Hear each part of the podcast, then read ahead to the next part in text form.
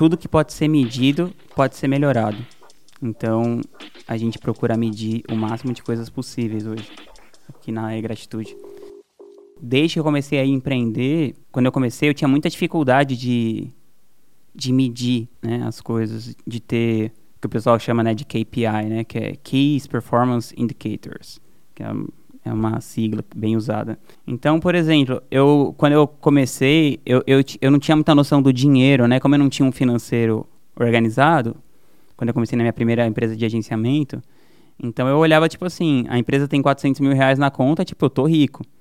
E às vezes daquele dinheiro, tá, uma parte grande era imposto, uma parte grande era contas a pagar de terceiros, né? E o dinheiro vai se misturando um com o outro, daqui a pouco você, você se perde, assim, sabe? Então, eu achei que faltava, por exemplo, no caso dessa empresa de agenciamento, eu devia ter medidas do tipo assim: quantas vezes aquela música tá tocando na rádio? Quantos pedidos de show eu tô recebendo por dia ou por semana daquele artista, daquele determinado artista, né? Quantos shows a gente tá fazendo, para quais segmentos, né? Porque às vezes, por exemplo, pintava uma coisa tipo assim: um SESI contrata um artista para fazer 11 shows. Isso distorce totalmente a, a métrica da coisa, né? Porque é um ponto é um ponto em comum ali no meio daquilo. Então eu acho que você parar um tempo para pensar sobre o seu negócio e entender quais são as pelo menos as cinco principais métricas que você tem que avaliar para ver se o seu negócio está dando certo ou não, isso vai fazer muita diferença, né? Quando eu já abri a gratitude, eu já tinha essa cabeça bem melhor, né, no sentido de, de avaliar as métricas.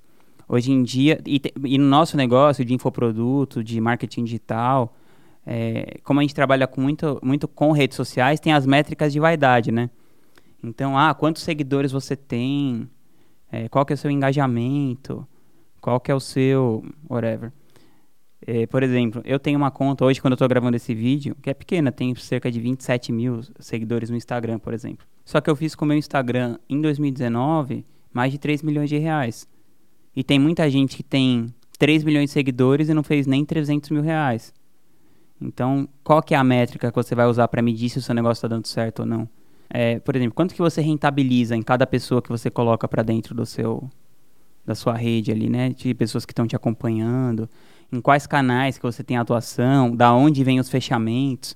Eu percebo, por exemplo, no Instagram, os fechamentos vêm muito dos directs. Então, quando eu percebo que tem muita gente me mandando direct perguntando quanto que custa sua mentoria, quando que abrem vagas para sua comunidade, essa, isso que me dá a temperatura maior para eu saber se eu vou ter bons lançamentos e tal, do que quantos seguidores eu tenho. Porque, por exemplo, é, eu tenho uma amiga que nem a Rafa Brits. Ela é, ela é do meu mastermind e ela é uma grande amiga minha.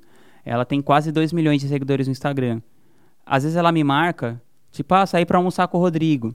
E aí eu ganho mil seguidores. Só que será que esses seguidores, desses quantos seguidores são, são pessoas que são qualificadas para eventualmente comprar um produto ou um serviço meu, né?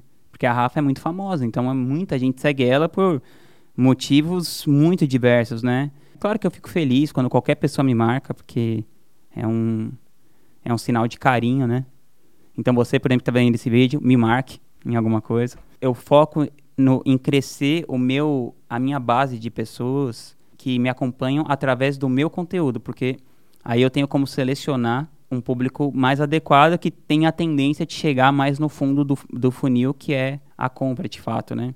Então, é, sei lá, no final, tudo, quando você tem uma empresa, tem um negócio, é sobre número de clientes, sobre faturamento. Então, a métrica que eu uso hoje para nesse caso, por exemplo, né, de, crescer, de rentabilizar minha marca, de como que eu vou rentabilizar a minha marca pessoal, o meu negócio. Eu penso em crescer a minha audiência através de produtos bem específicos, de conteúdos bem específicos, né? Ainda que minha audiência cresça muito mais lentamente do que outras pessoas que eu vejo no mercado, mas eu tô bem feliz assim com o que eu o, o, tanto que a minha audiência cresce, o tanto que eu faturo, a transformação que as pessoas têm através do, dos conteúdos que eu publico. Mas em termos de fechamento em rede social, eu acho que o tanto de mensagens que você recebe no direct, a qualidade dessas mensagens, diz muito.